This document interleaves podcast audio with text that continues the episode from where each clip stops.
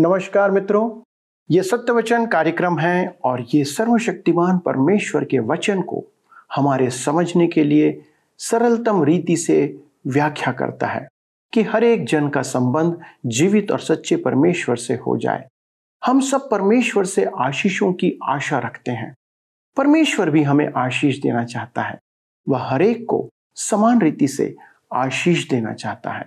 लेकिन वह हमसे चाहता है कि हम उसके द्वारा आशीष देने की व्यवस्था या परिस्थिति को और उसकी विधि को पूरा करें। परमेश्वर ने अलग रीति से अपने प्रेम को आपके प्रति प्रकट किया है। लेकिन क्या आप उसे अलग रीति से महत्व देकर प्रेम करते हैं? ये परमेश्वर की आशीष को आपके जीवन में लाने के लिए निर्धारित करता है। लेकिन जब हम परमेश्वर को जानते ही नहीं हैं तो कैसे उससे प्रेम कर सकते हैं? इसलिए यदि हम आशीष की लालसा रखते हैं तो हमें उससे प्रेम करना होगा। और उससे प्रेम करने के लिए उसको जानना होगा कि वह हमारे जीवन में क्या पसंद करता है और क्या पसंद नहीं करता है। और उसे जानने के लिए परमेश्वर के वचन पर मनन चिंतन हमें करना होगा। दोस्तों सत्य वचन इस संबंध में आपके सहायतार्थ है। हर एक प्रेम करने वाला उसको समय देता है। वह भी ऐसों को आशीष देता है। हम चाहते हैं कि ये क्रमबद्ध अध्ययन परमेश्वर की बातों को समझने में आपके लिए आशीष का कारण ठहरे। आइए दोस्तों, आज के अध्ययन में हम आगे बढ़ें। प्रिय मित्रों, आइए आज हम अपने अध्ययन को भजन तिरसठ उसके चार से आरंभ करें। यहाँ पर लिखा हुआ है, तिरसठ उसके चार और पाँच में, इसी प्रकार मैं जीवन भर तुझे धन्य कहता रहूँगा और तेरा नाम लेकर अपने हाथ उठाऊँगा। मेरा जीव मानो, चर्बी और चिकने भोजन से तृप्त होगा और मैं जय जयकार करके तेरी स्तुति करूँगा। दाऊद यह कहता है कि वह एक अति उत्तम भोजन की अपेक्षा परमेश्वर की संगति में रहना चाहता है। तिरसठ उसके छह और सात में आगे लिखा है, जब मैं बिछौने पर पड़ा तेरा स्मरण करूँगा, तब रात के एक एक पहर में तुझ पर ध्यान करूँगा, क्योंकि तू मेरा सहायक बना है। इसलिए मैं तेरे पंखों की छाया में जय जयकार करूँगा। दाऊद को जब रात में नींद नहीं आती थी, तब वह परमेश्वर के बारे में विचार और चिंतन करता रहता था। मेरे मित्रों, परमेश्वर की भलाई पर विचार करना नींद आने के लिए भेड़ों को गिनने से उत्तम है। भजन तिरसठ के आठ में लिखा है, मेरा मन तेरे पीछे पीछे लगा चलता है, और मुझे तो तू अपने दाहिने हाथ से थाम रखता है। काश हमारा प्राण यत्न से परमेश्वर की खोज करे। यह एक अद्भुत भजन है। स्मरण रखें कि यह प्रातःकालीन भजन है और आरंभिक कलिसिया की प्रत्येक आराधना में गाया जाता था। शायद हम आज इसे गा सकते हैं, पर मैं नहीं जानता आप क्या सोचते हैं। इसके साथ भजन तिरसठ समाप्त होता है और अब हम भजन चौसठ में आते हैं, जिसका विषय है दुष्ट जयवंत होगा, परंतु परमेश्वर उनका न्याय करेगा। यह भजन भी दाऊद के जीवन के ऐतिहासिक पृष्ठभूमि से है, जिसे हम ठीक से निर्धारित नहीं कर सकते। भविष्यवाणी के परिप्रेक्ष्य में यह महाक्लेश में इसराइल के भक्तों का भजन होगा।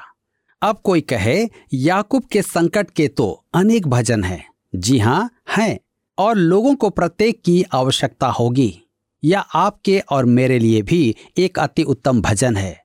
भजन चौसठ उसके एक और दो में लिखा है, हे परमेश्वर, जब मैं तेरी दुहाई दूँ, तब मेरी सुन।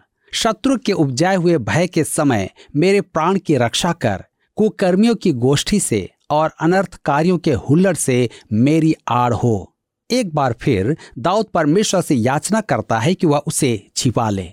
दाऊद बार बार यह प्रार्थना करता था। मेरे मित्रों, प्रार्थना ही उसकी शरण और उसका एकमात्र गढ़ है। महाक्लेश के समय भी प्रार्थना इसराइल की एकमात्र शरण होगी। यह संक्षिप्त भजन परमेश्वर में दाऊद के विश्वास की अभिव्यक्ति के साथ समाप्त होता है। उसका परमेश्वर ही उसकी एकमात्र आशा थी। भजन चौसठ के सात से दस में लिखा है, परंतु परमेश्वर उन पर तीर चलाएगा, वे अचानक घायल हो जाएँगे। वे अपने ही वचनों के कारण ठोकर खाकर गिर पड़ेंगे। जितने उन पर दृष्टि करेंगे, वे सब अपने अपने सिर हिलाएँगे। तब सारे लोग डर जाएँगे और परमेश्वर के कामों का बखान करेंगे और उसके कार्यक्रम को भली भांति समझेंगे। धर्मी तो यहवा के कारण आनंदित होकर उसका शरणागत होगा और सब सीधे मन वाले बढ़ाई करेंगे। मैं आज के संसार को देखकर यही निष्कर्ष निकालता हूँ। कि हमारी आशा न तो अगुओं में है, न ज्ञान और विज्ञान में है। वे सब निराशाएँ हैं। हमें वही करना है जो दाऊद ने किया और इसराइल भी भविष्य में यही करेगा। ऊपर दृष्टि उठाएँ। आज हमारी एकमात्र आशा परमेश्वर है। मित्रों, यहाँ पर भजन चौसठ समाप्त होता है और अब हम भजन पैंसठ और छियासठ में देखेंगे, जिसका विषय है सहस्त्राब्दी हज़ार वर्ष के राज्य का गीत, प्रधान बजाने वाले के लिए दाऊद का भजन, इसे पुनः स्थापन का भजन भी कहते हैं। प्रेरितों के काम तीन अध्याय उसके बत्तीस पद में लिखा है, जब तक वह हम सब बातों का सुधार न कर ले, जिसकी चर्चा प्राचीन काल से परमेश्वर ने अपने पवित्र भविष्य वक्ताओं के मुख से की है, सब बातों का सुधार का अर्थ यह नहीं कि सबका उद्धार होगा। वे जो सुधारवाद का विचार मानते हैं, इस पद को अपनी बात का प्रमाण मानते हैं। ये सब वस्तुएँ क्या हैं? फिलिपियों की पत्र तीन उसके आठ में पॉलुस कहता है, सब वस्तुएँ लाभ की नहीं। तब क्या वह संपूर्ण जगत के लिए कह रहा था? कदापि नहीं। इसी प्रकार यहाँ सब वस्तुएँ निम्नलिखित के द्वारा सीमित हैं। सब बातों का सुधार न कर ले, जिसकी चर्चा प्राचीन काल से परमेश्वर ने अपने पवित्र भविष्य वक्ताओं के मुख से की है। भविष्य वक्ताओं के मुख से परमेश्वर ने इसराइल के पुनर्निर्माण की चर्चा की थी। मृतक दुष्टों के उद्धार की चर्चा भविष्यवाणियों में कहीं नहीं है। आइए हम भजन पैंसठ उसके एक को देखें। लिखा है हे परमेश्वर सियोन में स्तुति तेरी बाट जोहती है और तेरे लिए मन्नतें पूरी की जाएँगी। यह पद स्वर्गिक सियोन की चर्चा नहीं कर रहा है, यह पृथ्वी पर स्थित एक स्थान है। मैं सियोन पर्वत पर गया हूँ, परंतु मैं स्वर्ग पर नहीं गया। आप इस पर विश्वास कीजिए। वह तो एक कठिन पर्वत रोहण था, अतः दाऊद सियोन पर्वत के विषय ही कह रहा था। आगे लिखा है भजन पैंसठ के चार में क्या ही धन्य है वह, जिसको तू चुनकर अपने समीप आने देता है कि वह तेरे आंगनों में वास करे। हम तेरे भवन के, अर्थात तेरे पवित्र मंदिर के उत्तम उत्तम पदार्थों से तृप्त होंगे। उद्धार प्राप्त मनुष्य के समान वे अपने हर्ष को व्यक्त करते हैं। तब भजन पैंसठ उसके नौ से तेरह में लिखा है तो भूमि की सुधि लेकर उसको सींचता है तो उसको बहुत फलदायक करता है। परमेश्वर की नदी जल से भरी रहती है। तो पृथ्वी को तैयार करके मनुष्यों के लिए अन्न को तैयार करता है। तो रेघारियों को भली भांति सींचता है और उनके बीच की मिट्टी को बैठाता है। तो भूमि को मेह से नरम करता है और उसकी उपज पर आशीष देता है। अपनी भलाई से भरे हुए वर्ष पर तूने मानव मुकुट रख दिया है। तेरे मार्गों में उत्तम उत्तम पदार्थ पाए जाते हैं। जंगल की चराइयों में हरियाली फूट पड़ती है और पहाड़ियाँ हर्ष का फेंटा बांधे हुए हैं। चराइयाँ भेड़ बकरियों से भरी हुई हैं और तराइयाँ अन्न से ढपी हुई हैं। वे जय जयकार करती और गाती भी हैं। मेरे मित्रों, हर एक वस्तु गाएगी। यह सहस्त्राब्दी वर्ष का एक अति मनोहर दृश्य है, जहाँ रेगिस्तान गुलाब सा फलेगा और पृथ्वी पर शांति होगी। प्रधान बजाने वालों के लिए भजन। एक गीत, क्या यह भजन दाऊद का है? स्पष्ट तो नहीं है, परंतु संभव है कि दाऊद ने लिखा हो। इसकी ऐतिहासिक पृष्ठभूमि अज्ञात है। अनेकों ने इसकी रचना की प्रेरणा पर विचार व्यक्त किया है। यह परमेश्वर की स्तुति का भजन है और आराधना का अद्भुत गीत है। भजन छियासठ उसके आठ में लिखा है, हे देश देश के लोगों, हमारे परमेश्वर को धन्य कहो और उसकी स्तुति में राग उठाओ। यह पद स्वदेश लौटने के संदर्भ में इसराइल की भावी आशा है। यहल कहता है कि उस दिन में बलिदान चढ़ाएँगे। इसकी व्याख्या क्या है? जिस प्रकार पुराने नियम के बलिदान मसीह के आगमन का प्रतीक थे, उसी प्रकार भविष्य में वे बलिदान चढ़ाएँगे जो मसीह के आने का प्रतीक होंगे, जिसे हम यौना एक उसके उन्तीस में पाते हैं। प्रत्येक मेमना जगत के पाप उठा ले जाते मेमने की ओर संकेत करेगा। मेरे मित्रों, यहाँ पर भजन छियासठ समाप्त होता है और अब हम भजन सड़सठ में अपने अध्ययन को जारी रखेंगे। यह भजन सबसे छोटे भजनों में से एक है। इसमें केवल सात पद हैं। मैं मानता हूँ कि पवित्र शास्त्र में अंकों का बहुत महत्व है। मेरे विचार में आप इसकी जड़ तक जा सकते हैं। सात का अंक सिद्धता की अपेक्षा परिपूर्णता का अंक अधिक है और जब कोई काम पूर्ण हो जाए तो उसका अभिप्राय सिद्धता से ही है। यह भजन। इस पृथ्वी के लिए परमेश्वर की अंतिम इच्छा और योजना को प्रकट करता है। यह राज्य का एक महान भजन है। कुछ टीकाकार इसे धर्म प्रचारक भजन कहते हैं। वे इसका विषय सहस्त्राब्दी राज्य के उत्तर काल में कलिसिया द्वारा संसार के मन फिराव से संबंधित मानते हैं। परंतु सच तो यह है कि यह धर्म प्रचार का भजन नहीं है। इसमें कलिसिया का दृश्य कहीं नहीं है। मैं नहीं मानता कि भजनों में कलिसिया प्रतीक रूप में या रूपकों में है। अपेक्षा इसके वह वास्तविक रूप में व्यक्त है। उदाहरण के लिए, हमने भजन 45 में कलिसिया का रूपक देखा था। पटरानी ओपेर के कुंदन से विभूषित खड़ी है। यह कलिसिया का वह प्रतीक है। जब वह प्रभु यीशु के पृथ्वी पर राज्य करते समय उसके साथ होगी। भजन सड़सठ भविष्यवाणी का भजन है, जो इस युग से परे प्रभु के राज्य के युग की ओर देखता है, जिसमें आप एक बदले हुए संसार को या उद्धार प्राप्त संसार को देखेंगे। उस संसार में परमेश्वर हमें निश्चय ही आशीष देगा और पृथ्वी का कोना कोना उसका भय मानेगा। उस समय श्राप जाता रहेगा और हम स्तुति गाने योग्य हो जाएँगे। मैं भी उस समय हालेलुया गान गाने में सक्षम हो जाऊँगा। पवित्र शास्त्र के अर्थ निर्धारण और उसकी व्यवहारिकता में अंतर है। मुझे चिंता है कि शिक्षित और बुद्धिमान बनने के प्रयास में अनेक थियोलॉजी ज्ञाताओं और बाइबल शिक्षकों ने एक अति साधारण नियम भुला दिया है, जो पवित्र शास्त्र समझने में सहायक है और यह नियम है, संपूर्ण पवित्र शास्त्र हमारे लिए है, परंतु संपूर्ण पवित्र शास्त्र हमारे हाथों में नहीं है। इसी प्रकार यह भजन हमारे लिए है, परंतु हमारे हाथ में नहीं है। यह हमें लक्ष्य का परिप्रेक्ष्य प्रदान करता है। अब कोई कहे, आप इस भजन में जो कलिसिया से परे की चर्चा करता है, उसमें लक्ष्य की चर्चा कैसे संभव है? बाइबल के वचन की व्याख्या का महान सिद्धांत अर्थ निर्धारण और व्यवहारिकता में अंतर प्रकट करता है। अर्थ निर्धारण निश्चयात्मक होता है। इसमें परंतु का कोई स्थान नहीं होता है। यह एक प्रकार का सांचा है या आधारभूत है, अर्थात पवित्र शास्त्र का एक निश्चित अर्थ है। इसका अर्थ आपकी इच्छा के अनुसार ऐसा या वैसा नहीं हो सकता, परंतु व्यवहारिकता लचीली होती है, तथा उसे यथोचित व्यवहारिक होने के लिए अर्थ निर्धारण पर आधारित होना चाहिए।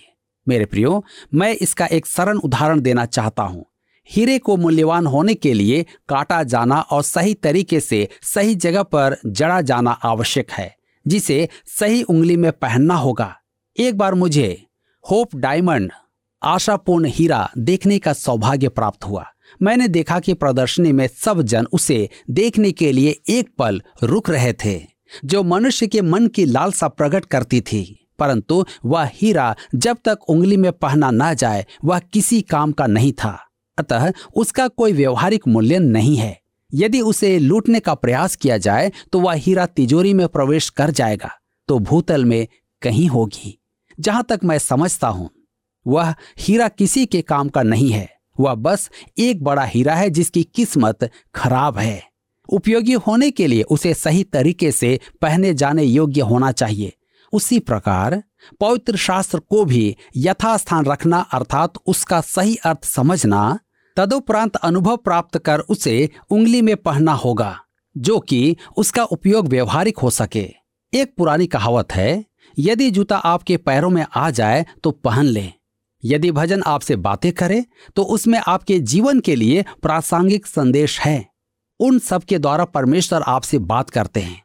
उदाहरण के लिए, प्रकाशित वाक्य की पुस्तक में प्रभु यीशु ने एशिया की सातों कलिसियाओं को संदेश दिया। उसके संदेश में तर्कपूर्ण अर्थ था और स्थानीय व्यवहारिकता भी थी। प्रभु ने अपने संदेश के अंत में कहा, सुने। अर्थात, जिसके कान हो, वह सुन ले। अर्थात, वह आपसे कह रहा है, प्रकाशित वाक्य तीन के तेरह में लिखा है, जिसके कान हो, वह सुन ले कि आत्मा कलिसियाओं से क्या कहता है। सातों कलिसियाओं के प्रत्येक संदेश में हमारे लिए व्यवहारिक संदेश है। भजन सड़सठ में आपके और मेरे लिए परमेश्वर की सेवा कार्य के कुछ महान सिद्धांत हैं। अब इस भजन के प्रत्येक रोचक विषयों का सारांश निकालेंगे। इसमें हमको आशीष दे। तीन बार आया है। धन्यवाद करें, चार बार आया है। इसमें तीन प्रकार के व्यक्ति या समूहों का उल्लेख है। पहला, परमेश्वर का नाम पंद्रह बार लिया गया है, जिसमें त्रिएकता भी है। दूसरा इसराइल राष्ट्र। हम, छह बार आया है। तीसरा, देश देश के लोग। नौ बार, जिसमें परदेशी, विभिन्न जातियाँ, विभिन्न सामाजिक स्तर आप और मैं आते हैं। देखिए, इस भजन का आरंभ कैसे होता है। भजन सड़सठ के एक में लिखा है, परमेश्वर हम पर अनुग्रह करे और हमको आशीष दे। वह हम पर अपने मुख का प्रकाश चमकाए। यह पद परमेश्वर की त्रिएकता के संदर्भ में है। यह उस समय की बात है जब परमेश्वर ने इसराइल के वंशजों को मिस्र से निकालकर जंगल में ले जाने की तैयारी की थी। उस समय उसने उन्हें जो महान आशीष दी, वह परमेश्वर के त्रिएक रूप से संबंधित थी, जिसका संदर्भ गिनती की पुस्तक छह अध्याय उसके 24 से 26 में पाया जाता है। यह तुझे आशीष दे और तेरी रक्षा करे। यह तुझ पर अपने मुख का प्रकाश चमकाए और तुझ पर अनुग्रह करे। यह अपना मुख तेरी ओर करे और तुझे शांति दे। यहाँ आशीष और रक्षा पिता परमेश्वर की ओर से है। मुख का प्रकाश और चमकना मसीह यीशु का काम है और शांति देना पवित्र आत्मा का काम है। जैसा हम पहले देख चुके हैं कि इसराइल के कुछ शिक्षक यहवा के मुख को मसीह मानते थे। जो मसीह है, वह प्रभु यीशु है, परमेश्वर पुत्र है, हमारा उद्धार करता है। अतः यहाँ तीन गुना आशीष प्रदत्त है, परमेश्वर पिता, परमेश्वर पुत्र और परमेश्वर पवित्र आत्मा द्वारा। इस आशीष का उपसंहार गिनती छह के सत्ताईस में है, जहाँ लिखा है, इस रीति से वे मेरे नाम को इसराइलियों पर रखें और मैं उन्हें आशीष दिया करूँगा। इस आशीष की पूर्ति सहस्त्राब्दी राज्य में होगी। भजन सड़सठ के दो में लिखा है, जिससे तेरी गति पृथ्वी पर और तेरा किया हुआ उद्धार सारी जातियों में जाना जाए। मेरे मित्रों, जब तक इसराइल फिर से स्वदेश न लौट आए, पृथ्वी के लिए आशीष नहीं होगी। मेरे कहने का अर्थ है कि आज नहीं, उस समय, जब परमेश्वर उन्हें स्वदेश ले आएगा, उस समय इसराइल यशाया के वचनों को दोहराने योग्य हो जाएगा। यशाया उनचास उसके तेरह में लिखा है कि, हे आकाश जय जयकार कर, हे पृथ्वी मगन हो, हे पहाड़ों गला खोल कर जय जयकार करो, क्योंकि यहोवा ने अपनी प्रजा को शांति दी है और अपने दीन लोगों पर दया की है। यशाया उनचास उसके चौदह से सोलह में लिखा है, परंतु सियोन ने कहा, यहोवा ने मुझे त्याग दिया है, मेरा प्रभु मुझे भूल गया है। क्या यह हो सकता है कि कोई माता अपने दूध पीने वाले बच्चे को भूल जाए और अपने जन्माए हुए लड़के पर दया ना करे? हाँ वह तो भूल सकती है, परंतु मैं तुझे नहीं भूल सकता। देख, मैंने तेरा चित्र हथेलियों पर खोद कर बनाया है। तेरी शहरपनाह सदैव मेरी दृष्टि के सामने बनी रहती है। परमेश्वर अपनी प्रजा इसराइल के लिए यही कहता है। या तो परमेश्वर ने जो कहा, वह सच है, या सच नहीं है। परंतु मैं तो यह जानता हूँ कि यह सच है। भजन सड़सठ उसके तीन से चार में लिखा है हे परमेश्वर देश देश के लोग तेरा धन्यवाद करें। देश देश के सब लोग तेरा धन्यवाद करें। राज्य राज्य के लोग आनंद करें और जय जयकार करें, क्योंकि तू देश देश के लोगों का न्याय धर्म से करेगा और पृथ्वी के राज्य राज्य के लोगों की अगुवाई करेगा। यह भजन अब्राहम को दी गई परमेश्वर की अद्भुत प्रतिज्ञा है। उत्पत्ति बारह उसके एक से तीन में।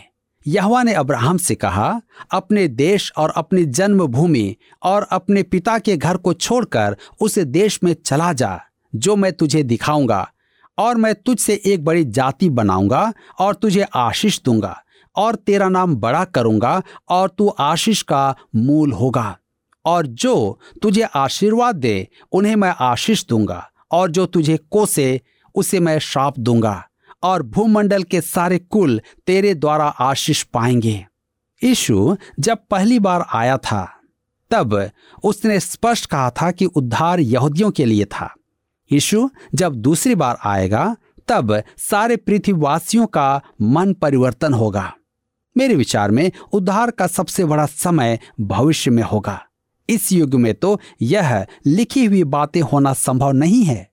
यह शायद छियासठ उसके उन्नीस में लिखा है और मैं उनमें एक चिन्ह प्रकट करूँगा और उनके बचे हुओं को मैं उन अन्य जातियों के पास भेजूँगा, जिन्होंने ना तो मेरा समाचार सुना है और ना मेरी महिमा देखी है। अर्थात तरशीशियों और धनुर्धारी, पुलियों और लूदियों के पास और तबलियों और यूनानियों और दूर दीपवासियों के पास भी भेज दूँगा और वे जाति जाति में मेरी महिमा का वर्णन करेंगे। वह दिन आ रहा है। जब संसार के सारे लोग विश्वास करेंगे। भजन सड़सठ के पाँच में लिखा है, हे परमेश्वर देश देश के लोग तेरा धन्यवाद करें। देश देश के सब लोग तेरा धन्यवाद करें। परमेश्वर का लक्ष्य क्या है? क्या यह कि हम इसराइल को उनके देश में लौटा लाएँ? यह वास्तव में मूर्खता ही होगी कि संपूर्ण संसार को उद्धार में लाया जाए। कलिसिया प्रचार करके राज्य की स्थापना नहीं कर पाएगी। मैं आपको विश्वास दिलाता हूँ। रोमियो के पत्र ग्यारह उसके पच्चीस में अति स्पष्ट है। हे भाइयों, कहीं ऐसा ना हो कि तुम अपने आप को बुद्धिमान समझ लो। इसलिए मैं नहीं चाहता कि तुम इस भेद से अनजान रहो, कि जब तक अन्य जातियाँ पूरी रीति से प्रवेश न कर लें, तब तक इसराइल का एक भाग ऐसा ही कठोर रहेगा। कब तक? जब तक अन्य जातियाँ पूरी रीति से प्रवेश न कर लें। भजन सड़सठ के छह में आगे लिखा है, भूमि ने अपनी उपज दी है, परमेश्वर जो हमारा परमेश्वर है, उसने हमें आशीष दी है। देखिए, पृथ्वी पर से पाप का शाप जाता रहेगा। भजन सड़सठ के साथ में आगे लिखा है, परमेश्वर हमको आशीष देगा और पृथ्वी के दूर दूर देशों के सब लोग उसका भय मानेंगे। मैं एक ऐसी टिप्पणी करना चाहता हूँ जिसे मैं महत्वपूर्ण समझता हूँ। मान लीजिए कि मैं आपसे पूछूँ कि सुसमाचार प्रचार का प्राथमिक उद्देश्य क्या है? आपका उत्तर होगा, कोई कहेगा, सेवा का उद्देश्य है आत्माएँ बचाना। मैं तो कहूँगा कि आत्माएँ बचाना सेवा का उद्देश्य नहीं है। यह सच है कि सुसमाचार प्रचार का उद्देश्य आत्मा बचाना है, परंतु मुख्य उद्देश्य यह नहीं है। अब कोई और यह कहेगा, प्रभु यीशु की आज्ञा मानकर हमें संसार के छोर तक सुसमाचार सुनाना है। हमें संपूर्ण पृथ्वी पर सुसमाचार पहुंचाना है। यह सच है।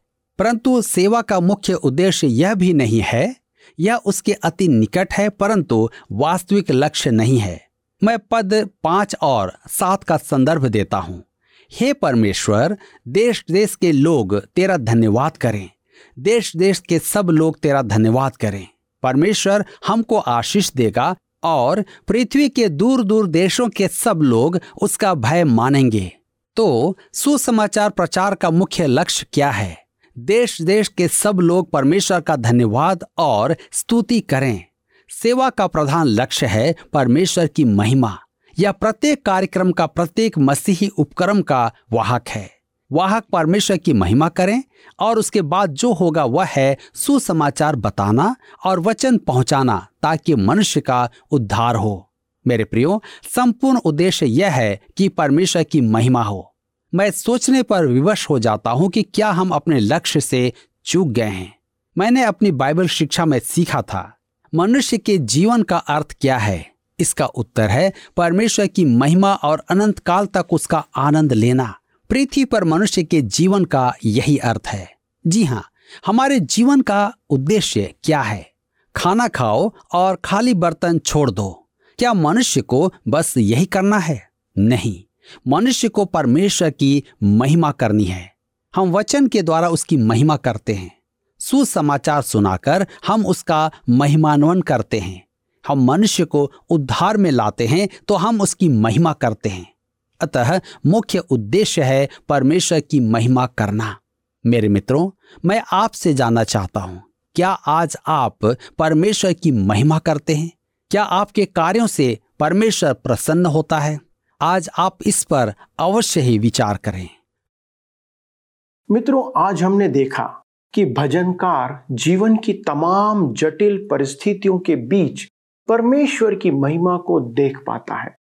वह जिस सुखद अनुभव को अपने जीवन में कर रहा है, उसे संसार ना तो देख सकता है, ना समझ सकता है। सिर्फ़ वही समझ सकता है, जिसका संबंध सच्चे और जीवित परमेश्वर की महिमा की लालसा करता है, जो उसके साथ संगति की अभिलाषा रखता है। परमेश्वर के साथ हमारा संबंध उसके इन कथनों के समान होना चाहिए, जैसा भजनकार कहता है, मेरा मन तेरे पीछे पीछे लगा चलता है और मुझे तो तू अपने दाहिने हाथ से थामे रखता है। ऐसे मन वाले के लिए भजनकार का अनुभव कहता है, क्या ही धन्य है वह जिसको तू चुनकर अपने समीप आने देता है कि वह तेरे आंगनों में वास करे। हम तेरे भवन के अर्थात तेरे पवित्र मंदिर के उत्तम उत्तम पदार्थों से तृप्त होंगे। आप संतुष्टि पाने के लिए कहाँ जाते हैं या कहाँ जा रहे हैं दोस्तों? उत्तम पदार्थ सिर्फ़ परमेश्वर के पास है। इसलिए आइए हम उसकी महिमा के योग्य जीवन जीने के लिए अभ्यस्त हो जाएँ, प्रयास करें। आइए प्रार्थना में अपने आप को समर्पित करें। हमारे स्वर्गीय पिता परमेश्वर हम धन्यवाद देते हैं इन सुंदर और पवित्र वचनों के लिए जो हमें हर बार इस बात के लिए प्रेरित करता है कि हम एक पवित्र जीवन जीते हुए आपकी महिमा को प्रकट करें। पिता, मनुष्य क्या है कि आप उसका ध्यान करें? लेकिन प्रभु, आपका अनुग्रह है कि आपने हमसे प्रेम किया। पिता परमेश्वर, हमारे दर्शकों के लिए आज विनती फिर से करते हैं कि आप उनके संग और साथ बने रहें। उनके जीवन की तमाम समस्याओं में प्रभु, हम आपकी सहायता उनके लिए मांगते हैं कि पिता, वो हर एक परिस्थिति में आपके अनुग्रह और आनंद को अपने जीवन में अनुभव करें। प्रभु जिस दुख से वे गुजर रहे हैं, शायद वे और आप ही जानते हैं। लेकिन हमारी विनती है पिता, उनके दुखों में आप उन्हें शांति प्रदान करें। उससे बाहर निकलने में सहायता करें, ताकि वे प्रभु आपकी आशीषों से परिपूर्ण जीवन व्यतीत करें। धन्यवाद के साथ पिता इस विनती को प्रभु यीशु क्रिस्ट के नाम से मांगते हैं। आमीन। प्रिय दोस्तों, यदि आपके पास कोई प्रश्न है या कोई समस्या है तो उसे हमारे साथ साझा करें। हम आपके लिए प्रार्थना करना चाहते हैं। और यदि आप इस कार्यक्रम के द्वारा आशीष प्राप्त कर रहे हैं तो हमसे संपर्क करके हमें इस विषय में सूचित करें, ताकि हम आपकी आशीषों को बांट सकें। प्रभु, आप सबों को बहुतायत से आशीष दे। पिछले प्रश्न का उत्तर है बी, परमेश्वर। एक नए विश्वासी को सदा परमेश्वर की ओर देखते रहना चाहिए। आज का प्रश्न है, भजन सड़सठ का पहला पद, जो गिनती छह अध्याय का 24 से 26 पर संदर्भित है, परमेश्वर की किस बात को प्रकट करता है? ए, आशीष, बी, भविष्य ज्ञान, सी, त्रिएकता, डी, कलीसिया। मित्रों, इस प्रश्न का उत्तर हमें कल सुबह छह बजे से पहले विकल्प ए, बी, सी या डी के साथ, अपना नाम, पता, स्थान के साथ, nine six five one four three three three nine seven पर एसएमएस या व्हाट्सएप करें। सभी विजेताओं को विशेष पुरस्कार प्रदान किए जाएँगे। धन्यवाद। क्या आपको यह कार्यक्रम पसंद आया? अभी हमें एक मिस कॉल करें और आप अगले विजेता हो सकते हैं।